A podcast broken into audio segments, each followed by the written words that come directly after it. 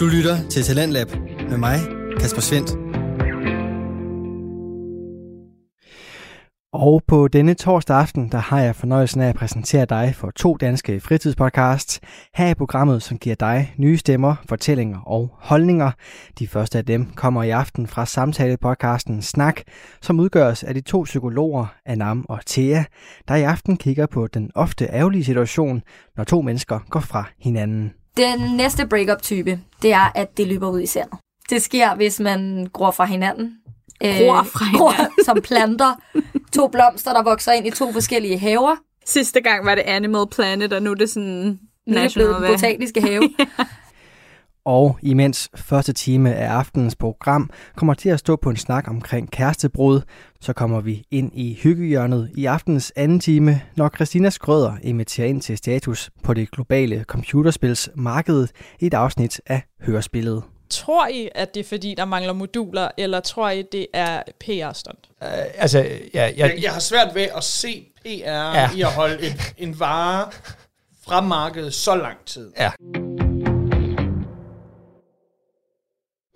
De første 55 minutter af aftens program, dem skal vi tilbringe i selskab med to unge kvinder, der både har plads til venskabeligt fjol og gennemtænkte råd, for vi skal nemlig høre et afsnit fra podcasten Snak.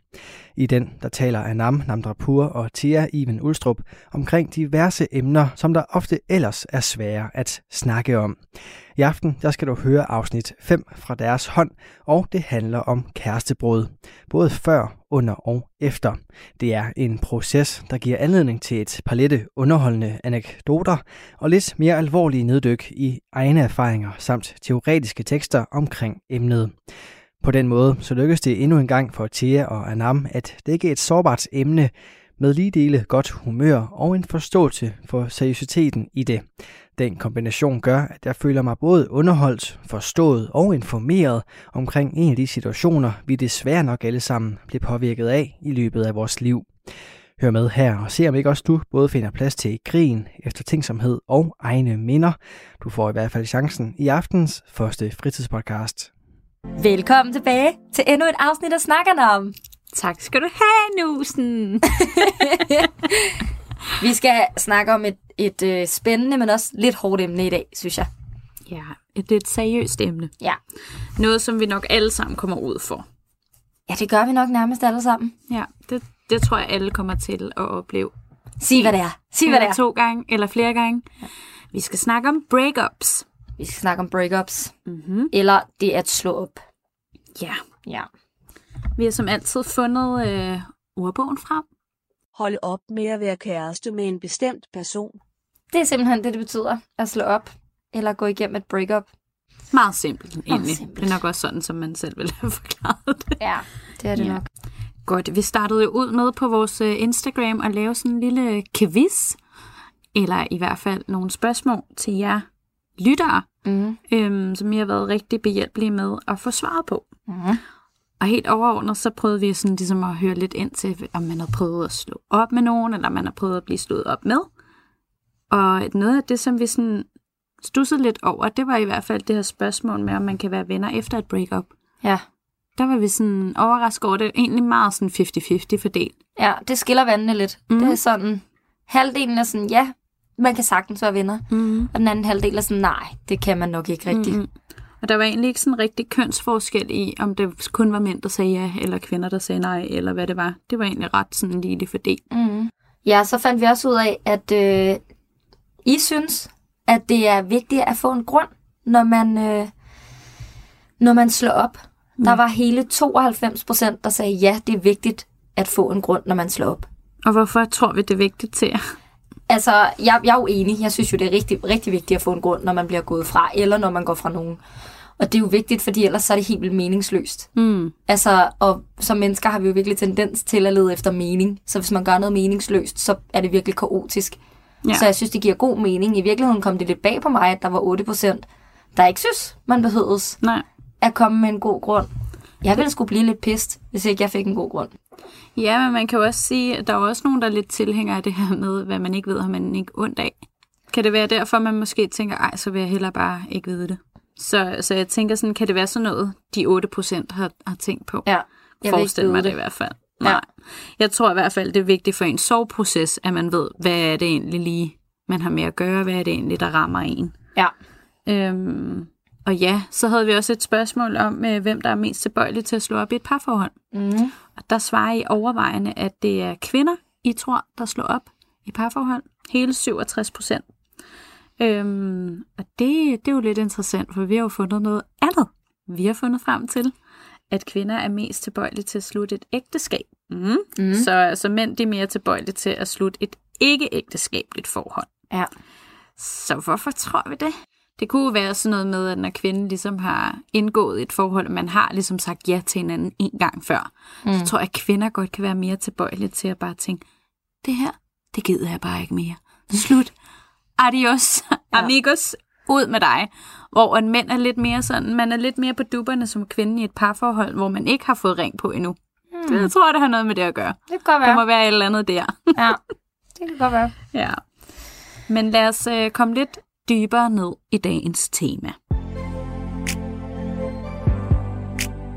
Vi skal snakke om forskellige stadier i forhold til det her med at slå op. Ja. Og vi to, vi er jo blevet enige om, sådan hvis vi går igennem, hvad, hvad, hvad, for nogle, hvad for en proces kommer man igennem, hvad for nogle stadier er der, så er vi nået frem til, at der er fire. Mm. Der er en eller anden før-overvejelsesfase, og så er der en aktiv overvejelsesfase i forhold til, skal man blive sammen, skal man gå fra hinanden. Så er der en handling, altså selve break-uppet, og så er der et efterskælv, Mm. hvor det enten går fint, eller at man ender i hjertesorg. Ja. Og det er, er de fire faser, som vi øh, har tænkt os at kravle igennem i dag. Ja, og det var egentlig, jeg synes egentlig lige, at lytterne skal vide, det var faktisk dig, der har fundet på de her faser her. Jo, det du, er du, du har psykolog til simpelthen, Ulstrup. du har simpelthen været inde og, øh, og prøve at analysere dig frem til de her navne her. Det synes jeg også kan du Ja, til dig til. Nå, men tak skal du have. Ja. Vi prøvede også lidt at undersøge, hvilke tegn vi tænker, der er, inden at man slår op. Mm. Hvis der altså er nogen. Det, er jo ikke, øh, det blev vi også enige om. Der Ja. kan også være forhold, hvor man går fra hinanden, uden at der faktisk er nogle deciderede tegn, man kan gå og holde øje med. Ja. Men, men kort sagt, så øh, snakker vi lidt om det her med, at man undgår lidt skænderierne. Ja. Øh, det er lidt ligesom om, man ikke gider at investere i og, og skændes om, om ting og sager for at nå til enighed, men også bare, man gider ikke rigtig bruge energien på det. Jamen, man orker simpelthen ikke Nej. investere sig i det længere. Altså, Nej. fordi man måske er blevet lidt træt af den anden person.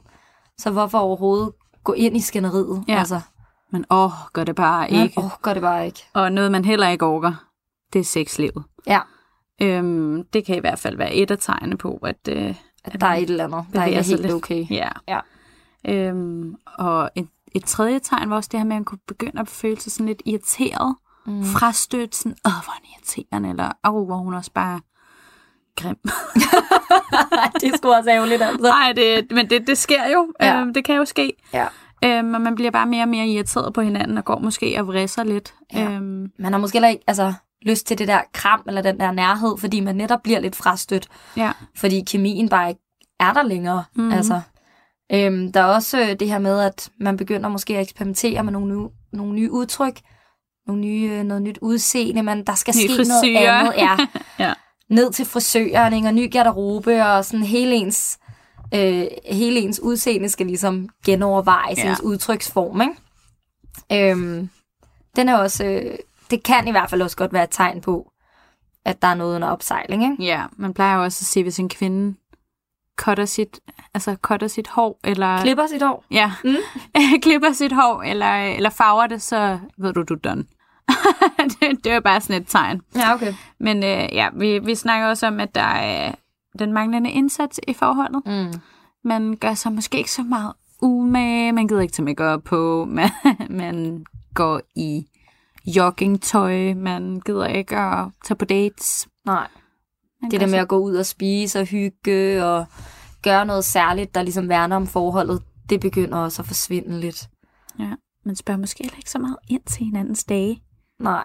Sådan, hvordan har din dag været? Det er sådan lidt den der forelskelsesfase. Ja. Fortæl mig Sig alt. noget mere. Ja, Ej, hvor er det gider det man spændende, hvad du fik til frokost. ikke. Igen. Ja. ja.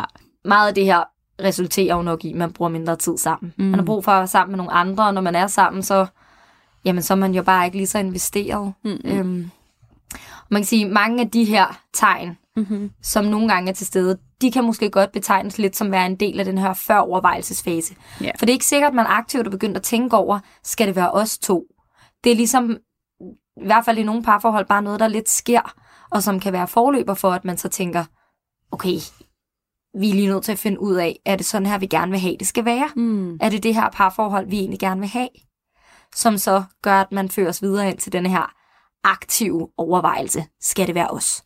Og er det ikke også der, hvor sådan populær psykologien også bare sådan snakker om, lav fordele og ulemper, lav en liste. Jo. Hvad kan du godt lide? Hvad er det gode? Hvad er det dårlige? Altså, det er sådan virkelig Men- kliché. Ja, og samtidig giver det jo egentlig også meget god mening, ikke? fordi inden man begynder at sige det højt, altså ja, der er jo en- nok også en periode, hvor det er meget inde i en selv. Mm. Og, og når vi har tendens til at blive op i vores eget hoved, så er det ikke altid super godt. Fordi vi kender godt vores egne meninger. Så ja. det der med at få det ned på en liste, gør faktisk, at vi har mulighed for at se det fra en lidt anden vinkel, fordi man lige får det eksternaliseret, får det ned på papir, kigget, får det væk fra sig selv. Man plejer også at sige, når det kommer ud på skrift, giver det også overblik bare generelt, ikke? Lige præcis. Ja. Ja. der kommer lidt ro i tankerne. Man kan jo ikke skrive lige så hurtigt, som man kan tænke. Så man tvinger sig selv til at komme ned i tempo. Når man så øh, er i denne her aktive overvejelsesfase, og når frem til, det gør vi i hvert fald i dag, Ja. det skal ikke være os. Man har talt med veninderne, man har snakket måske med sine forældre, man har lavet fordele og ulemper, Mm. og man er nået frem til, jamen det her, det, det skal ikke blive ved. Mm. Og så... måske er der faktisk også sket nogle ting, der gør, at det ikke skal blive ved. For vi kiggede også lidt på break-up-typerne. Lige præcis. Øhm, og den første type, vi stødte på, det var ligesom det her svigt.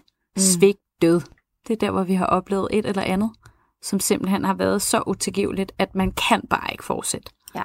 Øhm, og det, det er der, hvor man tænker, der er ikke noget at gøre. Nej. Og nu snakkede vi om utroskab sidste gang. Mm-hmm. Det kunne jo i hvert fald godt være et af eksemplerne, hvor man tænker, "Men det kan jeg bare ikke tilgive. Jo, og det er jo her, hvor der er nogle psykologer, der siger, at det er et clean cut. Ja. Der er ikke noget, der er ikke en mellemting med, at man prøver at finde ud af, at det er et clean cut. Ja. Over and out. I skal ikke være venner, I behøver ikke kommunikere om det, det er bare slut. Ja. Hvis man føler, at man er blevet svigtet så voldsomt, så er der i hvert fald nogle psykologer, der siger, så er det et clean cut, der skal til. Ja. Og så er det også lige det der med, at, at man skal være opmærksom på, at man ikke selv kommer til at tage skylden for den anden persons handlinger, for man er ikke... Man kan ikke gå ud og bede en anden person om at gøre noget utilgiveligt. Det kan godt være, at der skal to til en tango, men i sidste ende, så er man ikke den, der fører hånden i utroskab, eller Nej, hvad men det det, er. kan det ikke også bare mere være sådan lidt tankebaseret, at man sådan tænker, ej, måske er det også fordi, jeg tog lidt på her på det sidste, Mm. eller ej, måske var jeg også sådan lidt, og åh, man, man. Jeg kan jo også være lidt irriterende. Jeg havde også været stresset på arbejdet, og, og selvfølgelig er der nogle ting, der spiller ind, men i sidste ende, så skal man bare virkelig være opmærksom på, at man ikke kommer til at give sig selv skylden. yes. Fordi ja. der er jo rigtig mange måder at håndtere, at parforholdet ikke går glimrende. Det var den ene breakup-type. Mm. Øhm, så er der det her med, som et lyn fra en skyfri himmel. Ja. Man har bare ikke set det komme. Man har måske lige dagen før snakket om at tage ud at rejse, man har planlagt nogle ting, og så sker det her bare. Ja. Det er bare et tillidsbrud. Ja, det er det Ja. virkelig. Og det kan være sådan en af de ting, der er særligt ødelæggende og virkelig til intetgørende i, i forhold til at netop at føle sig svigtet, mm. når man ikke har set den komme, fordi at øh, er man på ingen måde forberedt, og man har ikke været i tvivlsfasen, man har ikke været i nogen som helst forløbende faser. Mhm. Øhm, og, øh, og der skal man tage sig den ekstra tid, det tager. Ja. Og man må ikke være for hård mod sig selv, Mhm. mm-hmm. fordi at der er også flere psykologer, der siger, og det tænker jeg også, vi er enige i, at så er der jo en langt større chokfase, yes. og det tager bare tid at komme over. Ja. Øhm, men selvfølgelig skal man have øje på, at man ikke sidder fast, selvom, at man, selvom det kommer som et chok. Ja, og chokfasen kommer vi faktisk også lidt ind på senere. Det gør vi. Ja. Så er der den dejlige version, ikke? den dejlige breakup-type. Den, den gensidige type, Ja. hvor man er enige om, prøv at høre, vi har det super nice, jeg kan skide godt lide dig, men vi skal jo ikke være kærester. Vi er måske bare mere venner nu. Enten vi er mere venner, eller vi vil bare noget forskelligt i vores liv. Du vil gerne til New York, jeg vil gerne til Sverige. Øhm, og, og det skal vi bare ikke som kærester, fordi at jeg har ikke lyst til et langdistanceforhold. det har du heller ikke. Det betyder ikke, at vi ikke elsker hinanden. Sådan lidt pragmatisk. Ja, altså hvis man fandt en kæreste, der bare sådan tænkte, jeg er en Randers-type, jeg bliver bare i Randers, så, så bliver vi ret hurtigt enige om, at det skal vi ikke, det Så, her. vi, så blev vi pludselig enige om, Ja. det ikke skulle være os. Men gensidigheden, altså, det, det sker sgu ikke særlig tit til jer. Det, har du, det har du haft et gensidigt breakup? Nej. Nej. Det har jeg ikke. Jeg havde nok ønsket mig det, men Ja. ja. jeg fik nok ikke overbevist den anden. Nå. Godt nok. Ja, så, så det var dig, der var den aktive Ja. ja. beslutningstager. Ja. Men ja, jeg tror, jeg tror ikke, det er den, der sådan fylder allermest Nej. i, uh, i breakup-typerne. Ja, det er det desværre nok ikke. Så vil man i hvert fald ikke... Så vil der heller ikke være nogen grund til at snakke om breakups i dag, vel? Hvis det bare var uproblematisk. Og det er det jo bare ikke særlig tit. Der er lavet så mange Hollywood-film og alt sådan noget om, uh, om breakups. Om ulykkelig kærlighed. Ja. Men Nå. en anden form for breakup, det er ghosted. Ja. Og Som jo lidt var et nyt ord for mig, faktisk. Var det det skal jeg det? ærligt indrømme. Ja. Jeg tror, at, altså jeg lærte, jeg lærte ordet at kende, da Christoffer skrev en sang om det. Og mig til jer, jeg lærte dig også begrebet. Ja, men kom, kom Christoffer ikke ghosted. først? Nej, Christoffer kom ikke først. Nå. Anna kom først. Han ham kom først. Ja, men, men det at blive ghostet, det er at afslutte et øh, romantisk forhold, uden sådan rigtigt at sige det. Bare bryde kommunikationen. Mm. Ingen forklaring. Bare væk. Man smutter, Push. så er man ude. Og det er jo også noget af det, vi har talt om øh, i forhold til Tinder. Det er måske også lidt der, man kommer til at ghoste. I datinglivet i hvert fald. Ja. Det kender de fleste til, at whoop, ja. Så var han væk. Så stoppede han med at svare. Nyt nummer. Flyttede til Randers. Slettet, øh, liket, kon- ma- matchet, Matchet er væk. matchet er væk. Og, øh, og lige pludselig så er der bare ikke rigtig noget. Ja. Der er bare stille. Der er bare tavshed. Det er underligt.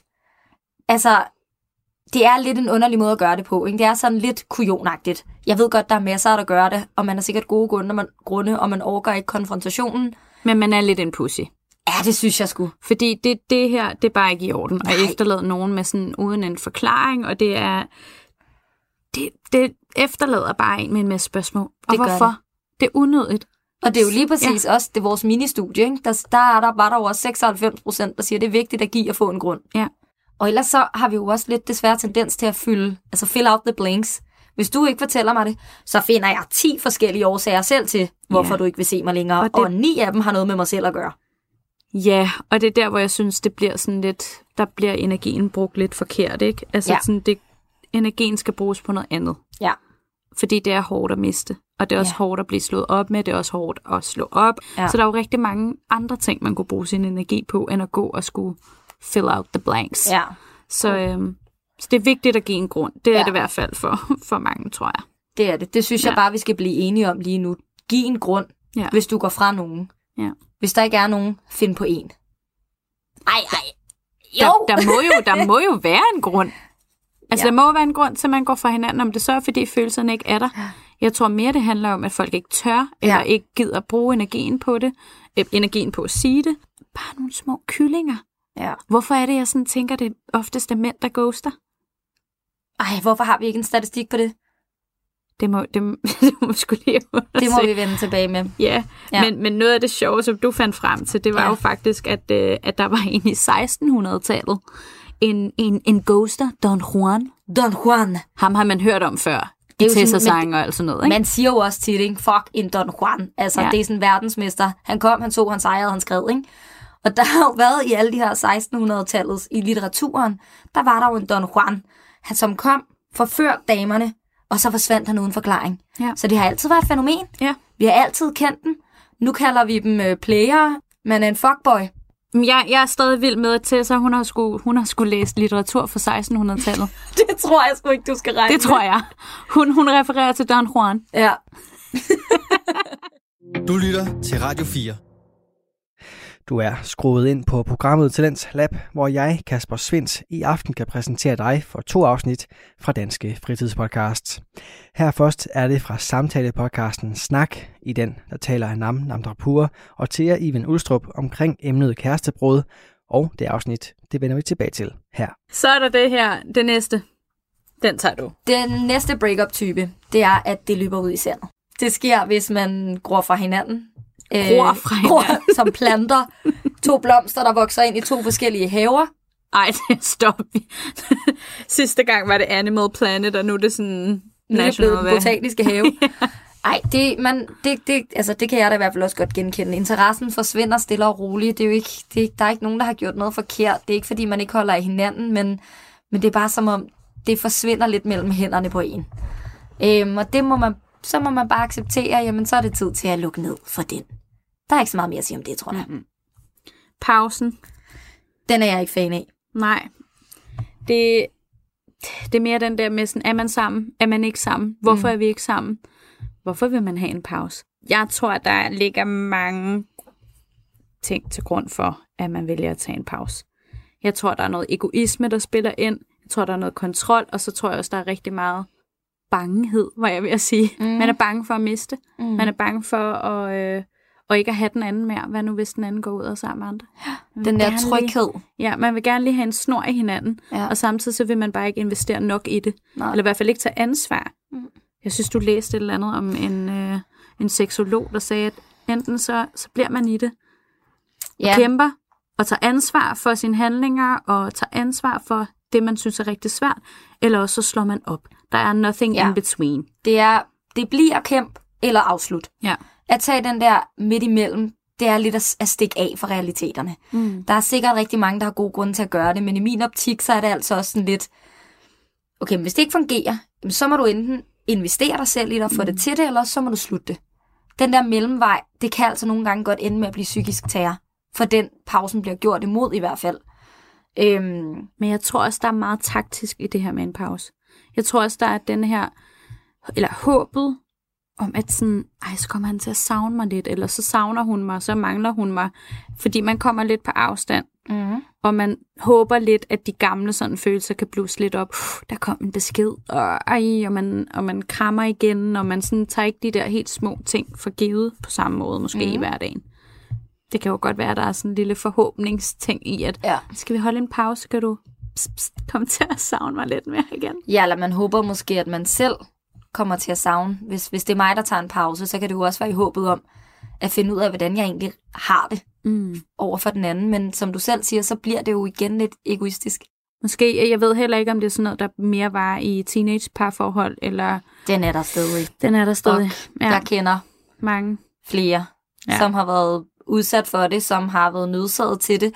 Og som sagt kan der jo være gode grunde.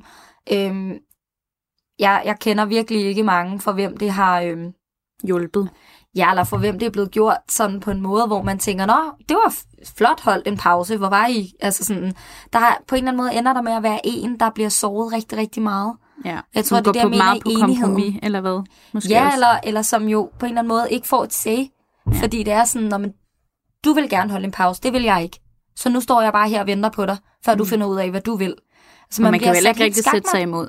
Ja, Nej, ja, nej, for præcis. Man kan jo, så kan du sige, du hvis du gerne vil have en pause, så vil jeg ikke være kærester.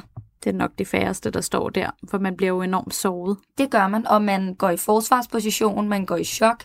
Altså, der sker jo, der kommer så mange følelser op, når en person, Man man, måske har været sammen med. Præcis. Et eksempel på et tidspunkt, hvor jeg tænker, det kunne give mening. Mm. Det er jo måske, hvis man har en afhængighed. Hvis man, ja, er Altså en- alkoholiker, ja, ja, tager stoffer stof- eller et eller andet, og så alkohol, man er i behandling. Ja, og så når man er i behandling, kan det jo godt give mening for den anden part, og ligesom sige, ja, ja, vi holder en pause, indtil du ligesom er ude af dit misbrug. Det er jo også fordi, man er sammen med misbruget, og ikke kun personen. Så hvis misbruget forsvinder, Mm. så kan man være sammen med personen igen. Ja. Det har forskellige konsekvenser, afhængig af, hvordan et breakup sker. Og øhm, i, i en del tilfælde, der ender det jo i kærestesorg. Mm. Og kærestesorg kan gøre rigtig ondt. Mega nullernaller. Mega nullernaller. Ja. Der er nogen, der siger, at det er det værste, man kan opleve, uden at der er nogen, der dør. Ja. Og øh, vi er nok mange, der har oplevet det, og jeg tror godt, jeg kan genkende følelsen af, at det er tæt på, at der er nogen, der dør. Ja. Øhm, og vi har forskellige måder at reagere på, alle sammen, og på forskellige tidspunkter. Og det er også som om, man går igennem nogle forskellige stadier, Mm. når Og man, man ligesom... starter måske også lidt forskellige steder. Det gør man helt sikkert, Altså- fordi man netop reagerer forskelligt. Yes. Man har jo hørt, tænker jeg bare i sin egen kreds, der er dem, som bare hårdt drukker videre, så er der dem, man ikke ser i tre måneder, fordi de ligger under dyn. Altså man har virkelig forskellige mm. sådan, måder at håndtere det på, og det er helt okay. Ja, og det vil være super unaturligt, hvis man ikke gjorde et eller andet, der altså gjorde et eller andet godt for en selv på en eller anden måde. Man Mhm. reagerer jo på den måde, man tænker, på den her måde får jeg det bedre. Inden for psykologien er der en lang tradition for at beskrive denne her sorg. Mm. Øhm, den er primært beskrevet i forbindelse med dødsfald, men de teorier, der beskæftiger sig med sorg og dødsfald, har rigtig meget til fælles med, hvordan man ligesom beskriver en svær hjertesorg. Mm. Øhm, og øh, der er flere teoretikere, som, som, ja, som sagt, som beskæftiger sig med sorg, og nogle af dem, som er meget udbredte og meget kendte, det er psyko, øh, psykoanalysens fader, Sigmund Freud, og så er det øh, Bowlby og Kulberg, som alle sammen har beskæftiget sig rigtig meget ved reaktionerne efter tab. Mm. Øhm, for Freud, der handlede det rigtig meget om ligesom at løsrive sig fra det, man har mistet, og så kunne genoptage ens tidligere væremåde, ligesom komme tilbage til en eller anden form for normal. Mm. Øhm, Men også ligesom at løsrive sig for selve tilknytningen, man har haft til den person. ja, Øhm, ja. lige præcis. Og, og han siger til at starte med, så benægter man, at det overhovedet er sket. Det tror jeg også, man, man næsten kan genkende, når man bliver gået fra, ikke? Mm. hvad var det egentlig, han sagde? Mente han det egentlig? Har jeg forstået det rigtigt? Altså sådan, Ja. hele den der tvivlsproces, hvad der egentlig sket. Og så efterfølgende, så kommer der den her gradvise, smertefulde tilpasning. Ja, der er en tilbage. Den her forståelse af, at jeg har mistet. Mm. Au. Og så til sidst, så reinvesterer man i forhold til sit liv, og til at se nogle nye mennesker, og kommer ovenpå igen. det er sådan en meget lidt- simpel måde. Jamen, også lidt sådan, man siger, lidt kommer til at erstatte den tilknytning, man har haft til den anden person. ja. Det kan være, at man begynder at lave gå til en form for sport. Ja. Altså, der er noget, der skal udfylde det hul eller tomrum, man, man oplever ved at have mistet. ja. Øhm, ja, og det kan være til andre mennesker eller ting, eller ja, Dyr. dyr. Der er rigtig mange, der får dyr, Ja. når de er i sorg. Jeg skal have en hundevalg, hvis jeg bliver øh, single igen. Det skal jeg. øhm, og så er der så Bowlby og Kulberg. Deres øhm, sovefaser minder lidt mere om hinanden. Ja. De har ligesom begge to øh, en beskrivelse af, at øhm, det handler om en form for sådan en adskillelse af, at man har været tæt på en. Mm. Derfor tænker jeg også, at det kan sammenlignes med et kæresteforhold. Øh, fordi at det handler jo også om, at man mister en relation. Der er en relation, der dør Mm. og derfor kan det føles så overvældende. Og det, de beskriver, det er det første, man oplever, det er den her form for det chok.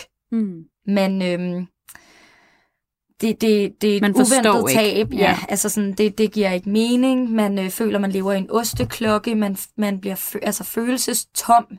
Man bliver øh, emotionsløs. Man øh, har rigtig svært ved ligesom at navigere i hele sit følelsesliv.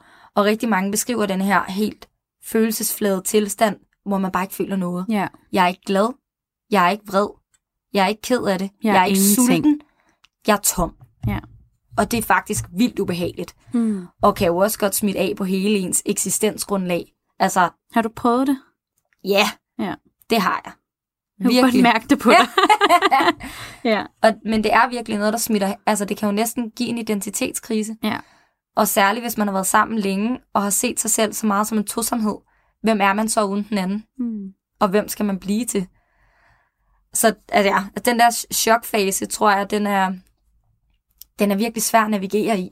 Jeg skulle lige til at sige, at jeg tror virkelig, den er svær at være i, netop fordi man sådan svinger, og man måske også bebrejder sig selv, for burde jeg ikke være mere ked af det lige nu, mm. eller omvendt. Altså, jeg er alt for ked af det. Jeg burde komme over. Jeg tror, der er meget den der burde noget andet, end det, jeg lige er. Ja. Øhm, men, men også fordi man netop ikke kan navigere i chokket. Altså, Ja. det, det, er jo, det er jo det er en mekanisme, som man ikke rigtig bare lige, ens hjerne forstår det faktisk ikke. Mm-mm. Så, så det er den første fase. Ja. Og den har de lidt begge to til fælles, Mm. Bolbyer og Kuldberg, ikke? Øhm, og så er der så fase 2, øhm, der, der, er sådan, der er lidt forskel. Bolby er meget sådan, man har et ønske om genforening. Mm. Øhm, man vil gerne, man prøver at, at finde tilbage, man vil gerne have personen igen, man drømmer om personen, ser personen alle mulige steder. Den, den kender jeg i hvert fald også mm. selv. Øhm, og, så, og så kan den ligesom lede over i, at man bliver rigtig vred. Ja. Fordi der- man er blevet efterladt. Ja, og det er der, hvor de minder lidt om hinanden, Ja. fordi der, er- der snakker Kuhlberg sådan lidt om, at man bliver følelsesoversvømmet, Ja. øhm, og man ikke rigtig kan styre sine følelser, og man spontant godt kan blive rigtig ked af det, og rigtig vred, og Præcis. måske også rigtig glad, fordi man lige pludselig også kan blive lidt lettet, men det er i hvert fald en switch mellem de her følelser. Og det, det er virkelig en, en rutsjebane, fordi man begynder at reagere på det her tab Mm. på, på, en, andre, på en anderledes måde. Ikke? Øhm, og, og ja, som du selv siger, bryde ud i gråd eller blive vred over, hvad fanden bilder du dig ind? Hvorfor byder du mig det her? Mm. Øh, og det kan, det kan jo både være i forhold til, til dødsfald og i forhold til at blive gået fra, ikke? fordi hvad fanden, nu skal jeg bare stå her uden dig. Ja. Det kunne du godt lige have sagt. Ja. Følelsen, ikke? Ja. Øhm, og når man så har, har været i den, så går man ligesom videre. Øhm, Til bearbejdningsfasen. Ja, som ja, bearbejdningsfasen hos Kulberg, eller disorganisation hos Bolby, som er det her med at forstå At personen kommer ikke tilbage. præcis. Ja. Og nu skal jeg til at finde en ny måde at føre mit liv på. Det gør Point of også no ondt. return. Ja, måske lidt Ja. faktisk. Det går op for en, okay, det er, jeg, har, jeg har mistet, det gør ondt, og nu skal jeg finde ud af, hvad betyder det her for mig? Hvilke konsekvenser har det for min fremtid? Hvordan skal jeg finde mening i det her, og hvad skal jeg gøre? Men, men nok også fordi man kommer til at få nogle nye måder at tænke og handle på, bare generelt. Mm. Altså fordi man enten bliver mere selvstændig, eller man skal i hvert fald tage nogle valg selv, Ja. men ikke en tosomhed på samme måde. Nej. Øhm, så, så man tænker anderledes, tænker nyt. Ja. Nyt, nyt, nyt. Man, man bliver i hvert fald tvunget til det. Jo. Og altså, her kan man selvfølgelig også stadig blive overvældet. Altså hele tiden skiftevis være fattet og rationel og være sådan, jeg ved også godt, nu skal jeg være mere selvstændig. Eller jeg har også altid gerne vil rejse, og det vil hun aldrig. Og så igen blive bumpet tilbage i, det hele bare er rigtig svært. Og det er det. Ja. Så ryger man over til den sidste fase. Det lyder dejligt nemt, når vi bare siger det sådan her. Ja. Øhm, som hos Bolby hedder reorganisering, og hos Kulberg hedder nyorienteringsfasen. Og det er her, hvor man begynder at rette sig mod fremtiden. Ja. Det lysner lidt op. Man ser en ny måde at være i verden på, en ny måde at være sig selv på. Øhm, og øh, på en eller anden måde, så, ja, så kommer man til at skabe nogle nye relationer til andre, som heler. Ja. Så det er sådan inspireret af, selvfølgelig, når et De tab af, gamle- når nogen går, går ja. bort, men De i gamle teoretikere. Ja. Ja. Og, men, men meget relaterbart i forhold til, hvad man egentlig også godt kan føle, man går igennem, når man har svær kærestesorg. Ja. Der er en del, der har kritiseret det her med faserne. Ja, og også fordi jeg synes undervejs, når det er, at vi fortæller lidt om faserne, så kan man også godt genkende, at det godt kan svinge ret meget. Ja. Man kan godt være lettet, man kan godt være rigtig vred, man kan godt danne relationer, man kan godt ryge tilbage mm. og bare tænke, alt er nytteløst og ikke forstå det. Så det, som vi, vi også tænkte lidt, eller snakkede lidt om før, det var i hvert fald, at vi tror ikke på, at det går så statisk. Vi tænker ikke, at det går fra den ene, mm. det ene trin til det andet, til tre, og man ikke ryger tilbage en gang imellem. Det er ikke en lineær proces, Nej. hvor man skal igennem fase 1 for at gå til fase 2 og så Nej. videre. Mm-mm. Sådan, sorg er helt vildt kompliceret og helt vildt individuelt. Mm. Og, og ligesom som vi sagde før, hvor nogen går i byen, og andre ligger så under dynen, jamen så kan de to også skifte flere ja. gange. Ja. Og derfor giver det langt bedre mening at tale om en mere dynamisk sorgmodel. Ja, frem for det her skematiske mønster, der bare sådan kører i øh, Ja. helt ens for alle. Det giver en risiko for, at man kan føle sig unormal, hvis ikke man føler, følger de der faser, og man tænker, hvorfor kommer jeg aldrig til den her øh, desorganiseringsfase eller nytænknings... Altså sådan, der, der er ligesom lidt for stor risiko til, at man ikke rigtig føler, at man Mm. passer ind. Mm.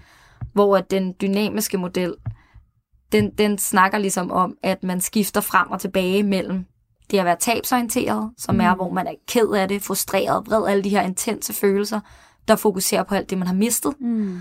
og så til det restaurerende, som er alt det, der bygger ovenpå, hvor man lige har sådan en, det skal nok gå, og nu skal jeg også spare, og at man svinger, og at Mm. det er helt okay. Ja. Det giver ligesom en plads til individuelle forskelle, og det er ok.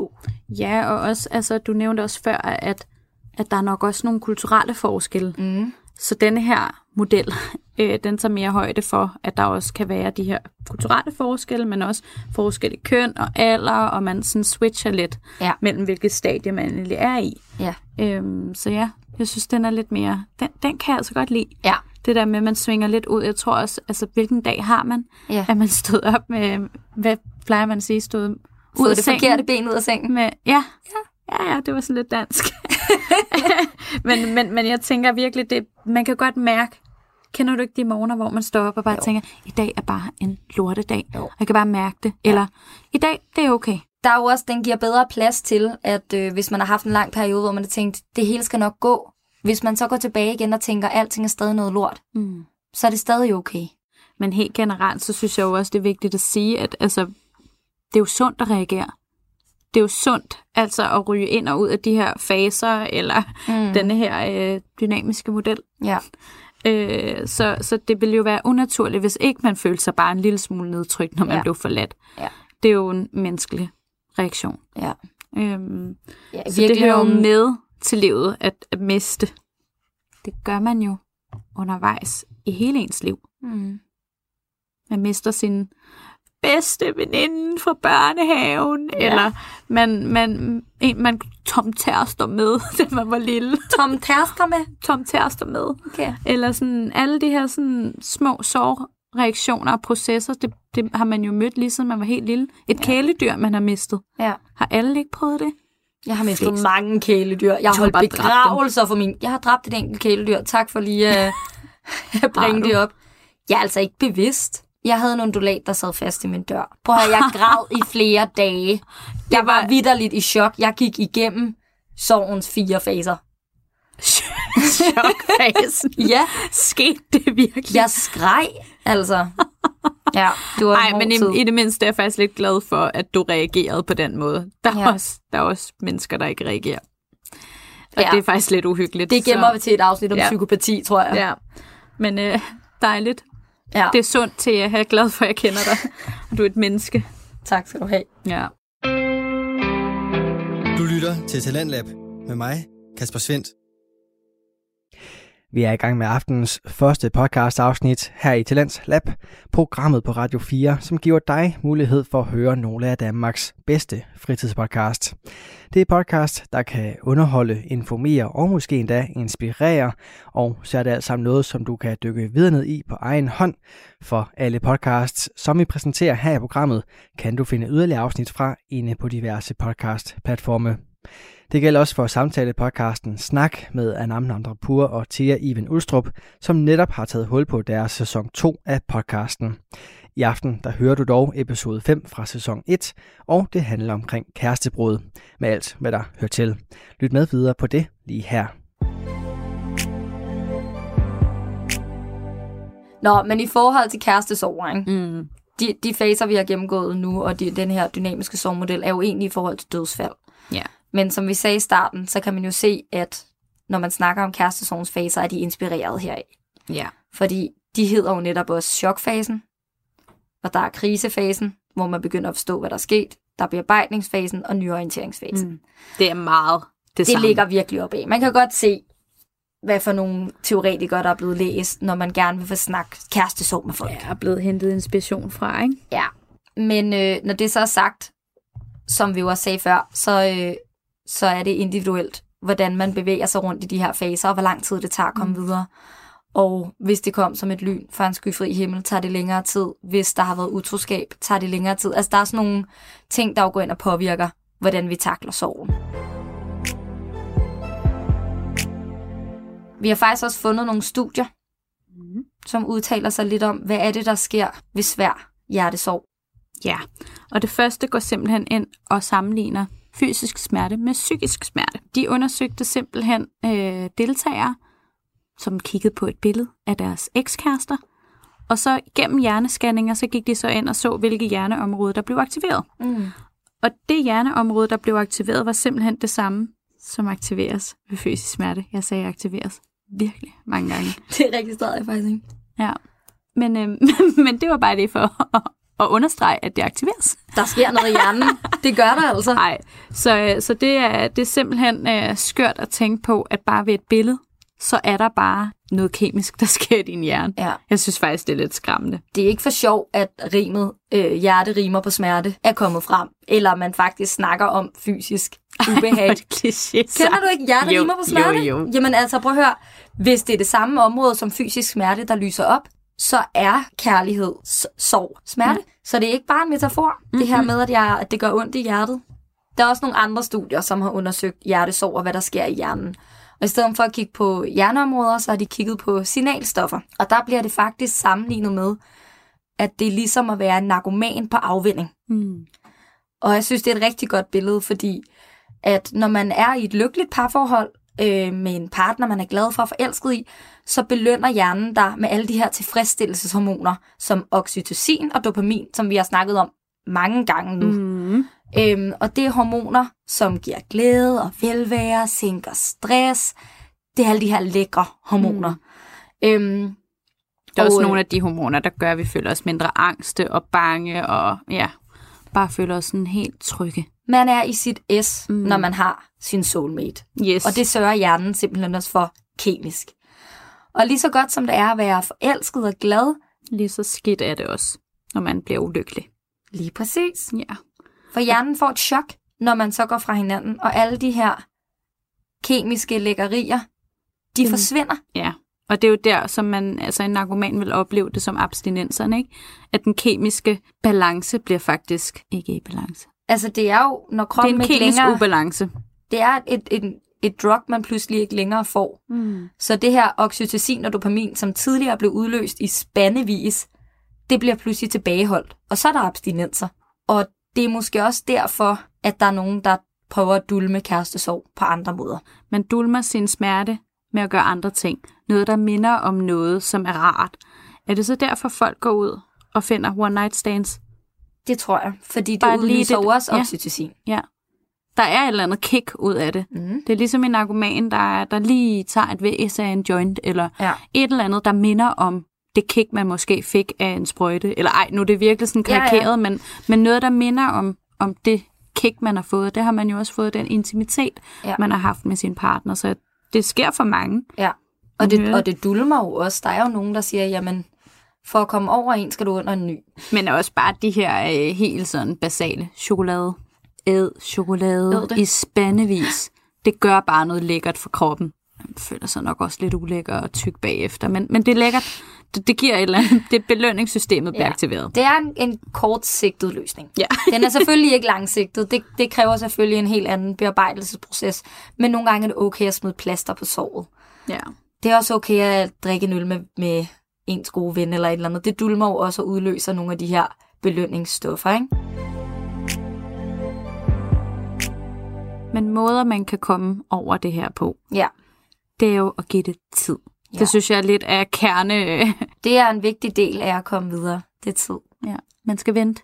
Man skal vente på, at man kommer i balance igen. Altså, jeg, jeg plejer faktisk at sige, øhm, hvis man er rigtig, rigtig ked af det, så der er jo udtrykket, i morgen er der etter en dag. Mm. Men hvis man er rigtig ked af det, så skal man ikke tænke i dage. Mm. Så skal man tænke i timer. Ja, Så det er skal man en bare fin måde at se det på. overleve den næste time. Og ikke tænke længere end det, fordi hvis man tænker, puha, der, og så i morgen, og, altså, når man er så ked af det, så er det faktisk for meget. Så er det langt bedre at tage det en time ad gangen. Nu skal mm. jeg kun overleve den næste time. Hvad skal jeg få tiden til at gå med? Ja. For det handler om at få tiden til at gå. Og give For sig... tiden lærer alle sår. Det gør den Det jo. gør den. Altså, fordi det handler også om, at hjernen læger sig selv. Ej, vi skulle have haft Nick og Jay med. Det kunne vi faktisk godt have haft. Ja, det må blive et afsnit. Det må blive på et eller andet Tag tidspunkt. gitaren frem og synge en lille serenade om det. Ja, man skal have tiden til at gå, og så er det faktisk næsten ligegyldigt, hvad man får den til at gå med. Så bliver såret i hjernen mindre Mm. friskt. Selvfølgelig skal man også give sig selv tid til at, at dvæle ved sorgen og være ked af det, men man, nogle gange skal man også bare distrahere sig selv. Du lyder lidt til jer som en, der har prøvet det før. altså, jeg kan godt sådan lidt undervejs sådan fornemme, at, at du har prøvet lidt Mm. at være i kærestesorg. Ja.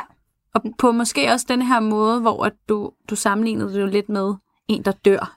At Ja. du nok har følt det som en, du virkelig mistede. Jamen, det er nok heller ikke forkert. Altså, jeg kan jo, jeg kan jo huske med, med, med min ekskæreste, han skulle ud og rejse i lang tid, og det var derfor, vi gik fra hinanden. Vi sidder og snakker hjemme hos ham, og jeg er rigtig ked af det. Og så kommer hans mor og siger, ej altså, det er jo ikke fordi, der er en, der dør. Og det kan jeg bare huske, det satte sig virkelig tydeligt i mig, fordi jo, det synes jeg, der gjorde. Mm. Jeg synes, han døde, fordi nu var vi ikke i den relation længere, og så kunne han jo lige så godt være død. Hvis ikke jeg kunne have ham som kæreste, så, Så var han han død. dø. Nej, det skulle han ikke. Øhm, men, men jeg synes jo, relationen var død, og derfor så føltes det faktisk som et dødstab. Og det er nok også derfor, at de der sorgprocesser minder så meget om hinanden. Ja. Det føles jo som om, man aldrig skal have med den person at gøre, og nogle gange tror jeg faktisk, man bliver lidt mere ked af det, fordi der er alligevel også man, noget, man skal forholde sig til. Der er måske en Facebook-opdatering, der er et, altså man kommer til at følge lidt med. Ja. Man kan alligevel ikke helt lade være. Nej, man får det der smasket i hovedet ja, hele tiden. man får nogle sådan inputs, ikke? mm. som man alligevel bare gerne vil... Man er lidt for nysgerrig. Ja, man kan nok ikke lade være med at følge med. Og så er man jo velvidende om, at personens liv går videre uden en. Og det Og er også var hårdt. ikke god nok. Siger du, jeg ikke var god nok? Nej, jeg siger bare, at... Du siger, jeg ikke var god nok? Nej, Wow. jeg tror, det er meget Godt, den her er følelse af... Ja, du var bare ikke god nok til Nej. Han vil ikke have dig. Nej, men det er nok den følelse, man sidder med. At Ja. Hvorfor var jeg ikke god nok? Hvorfor er der en anden, der kan være bedre end mig? For at komme tilbage til, man er jo sin egen største kritiker. Mm. Jeg tror først, det er en selv, man begynder at kritisere, frem for at være sådan, åh, hvad var det i os, og hvad var det i dynamikken, Mm. der gjorde, at vi ikke kunne. Altså, det, det er nok senere hen Ja. i ens processer, man når dertil. I starten er det jo nok netop det her med, åh, jeg er nok også blevet lidt for tyk, eller for kedelig, ja. eller, åh ja, jeg er jo nok ikke så interessant mere. Ja.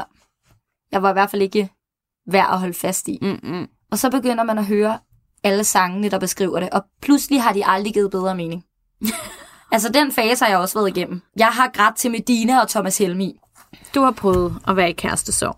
Ja. Har du også prøvet at være den, der går fra en? ja, det har jeg også. Så du har været i begge roller. Ja. Hvad var sværest, Altså sådan... hvis du ak- skal vælge? Ja, jeg vil sige, det, det aktive valg om at gå fra en er svært. Mm. Og det at tage snakken om, hvorfor man går fra en, den er svær. Ja. Altså, det er jo, for man ved godt, nu skal man til at gøre et andet menneske ked af det. Mm. Og det er forbundet med ubehag.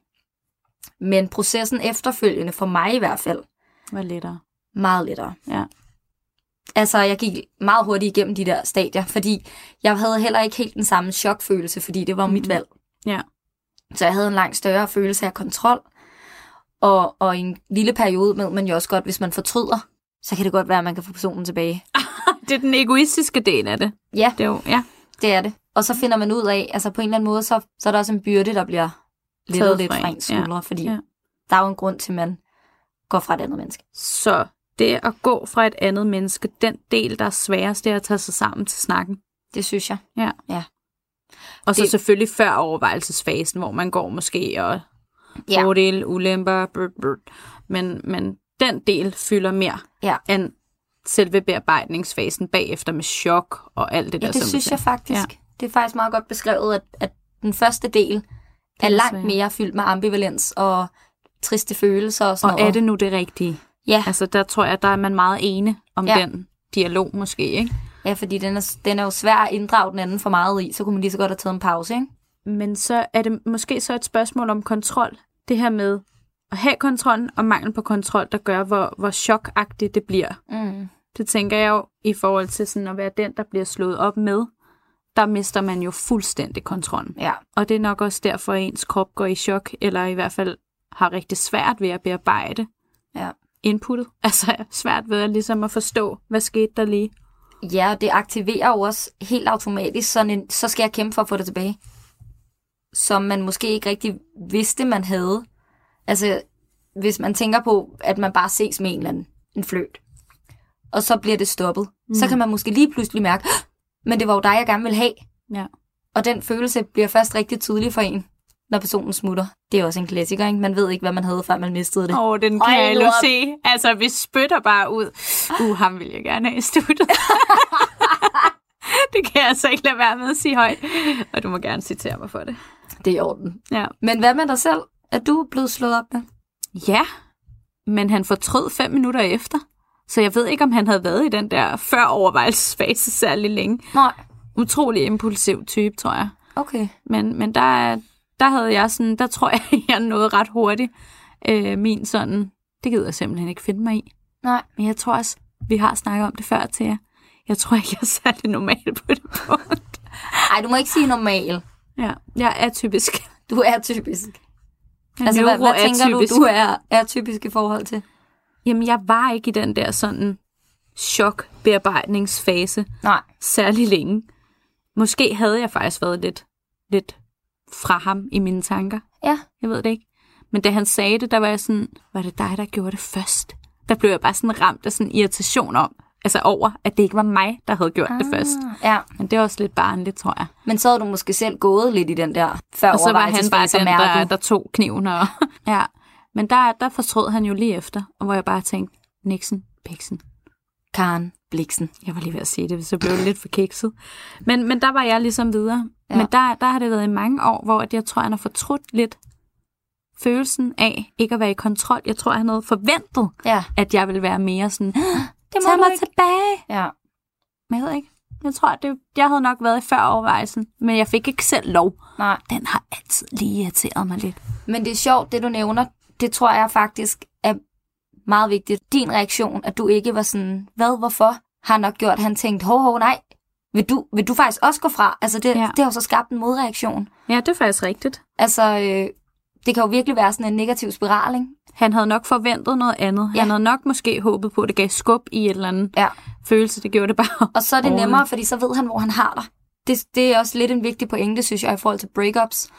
Øhm, jo mere man craver at se den anden person, ikke? Hvis nu du går fra mig, Mm. og du er rimelig sådan, det skal ikke være os to til jer. Og jeg er bare sådan, hvad skal jeg gøre for at få dig tilbage? Så giver jeg dig 100% kontrol, og ja. Fratager dermed mig selv en aktiv livsførelse næsten. Mm. Og så kan du bare gøre, hvad du vil. Ja. Og troligt tro, jeg venter på dig. Men du sagde det jo også lidt før. Hvis det nu så er, at man fortryder, så er der måske en lille chance for, at vedkommende stadig står klar. Ja. Fordi vedkommende jo alligevel har fået aktiveret den med, du må ikke gå. Ja. Så ja, det er faktisk det er en mega ego-tanke, men, men mennesket er også egoistisk. Vi har en egoistisk kerne. Ja, størstedelen af os har i hvert fald. Altså, vi, faktisk så er det jo, man siger jo, at, at alle mennesker skal jo bestå af en egoistisk kerne. Man skal jo øh, tilfredsstille sine behov ved mm-hmm. at spise, drikke, sove, alle de der ting der. Man kan jo ikke bare gå på kompromis Nej, med man har en del. selvopretholdelse, Ja, som er rimelig vital, ikke? Marslov's i Horse Jamen altså. Vi svinger bare ud med bare- gode... Altså, skriv ned. Har I noten? Notesblokken med? Noten. Har I noten? Har I notesblokken? Hvor lang tid har det længst taget dig at komme videre? Fem minutter. Wow, okay. Nej, men, men, men ja. Det tog vidderligt ikke så langt. Jo, jeg var ked af det. Jeg tror, det tog mig to-tre uger. To-tre uger. Og det var mere det her med at skulle vende sig til, at man også havde mistet sin bedste ven. Jeg er ikke forelsket mere, men jeg har også en god ven. Hmm. Så det var svært for mig sådan at tage den endelige beslutning, for jeg tænkte, hvem skal jeg så ringe til os? Jamen, nu kommer jeg jo til at fremstå som en freak ved siden af dig. Ja. Eller også er det bare mig, der er freaken. Altså, jeg tror, hvis vi skal tage fra, at jeg var 100% videre, Hmm. så har det været tre år. Tre år. Jeg, ja. jeg snakker om tre uger, men så er du virkelig også elsket. er det ikke vildt? Jeg tror, at du har, jeg tror at virkelig, du har været følelsesmæssigt investeret. Det, jamen, det har jeg helt sikkert også. Men nu snakker vi altså tre år. Det var så også til, at jeg var helt videre, ikke? Altså, jeg tror, at det første år var, var hårdt. Mm. Halvandet. Halvandet år, Ja. det er virkelig også lang tid. Men der er jo nogen, der laver det der regnestykke. Du skal tage, så lang tid har I været sammen. Halvdelen af den tid skal du i hvert fald bruge på at komme videre. At du skal ikke være videre om en måned, selvom dine venner siger det. Nå, Anam. Er det på tide, vi runder lidt af, måske? Ja. Nu har vi været igennem øh, stadier op til, man går fra hinanden. Hvordan man kan gå fra hinanden. Sovebearbejdelse og snakket lidt om vores egen personlige holdninger Mm. erfaringer med det her med at blive gået fra. Jeg takler det tydeligvis rigtig dårligt. Du takler det rigtig fint. Nej, det er jo ikke sikkert. Det kommer an på, hvordan man ser på det, om man er følelseskold, eller er i kontakt med sine følelser og har elsket. Elsket. Ja.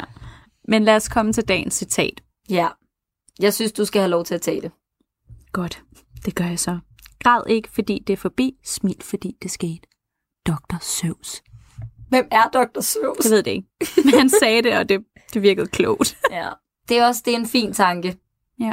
Lige efter et breakup, så vil jeg brække mig på dig, hvis det var det her, du sagde til mig. Det vil jeg bare gerne lige sige. Men det er et flot Det, det, citat. det, det minder lidt om de her venner, der kommer med et godt råd. Ikke? Ja, Man får lyst til at hakke vedkommende man skal stykker. bare have lov til at være ked af det. Ikke? Ja. Dem der, der kommer og siger, det skal nok blive bedre. Luk røven. Og, Og med det, disse ord... så slutter vi af for i dag. Ja. Tak for i dag, Det, Anam. det, det er lidt lidt den. Tak for i dag, Anam. tak for i dag til. Hej. Hej. Radio 4 taler med Danmark. Og det her, det var aftens første podcast episode, som jeg havde glæden af at præsentere for dig. Den kom fra podcasten Snak, som består af Anam Nandrapur og Thea Iven Ulstrup, der endnu en gang fik talt om en af de emner, der både kan underholde og give stof til eftertanke. Og hvis du vil høre de to psykologer have flere sådan snakke, så kan du finde flere afsnit fra de to inde på diverse podcast-platforme. Nu er det tid til nyhederne her på kanalen, inden jeg i næste time står klar med en episode fra Gamer-podcasten Hørespillet, så på genlyt om lidt.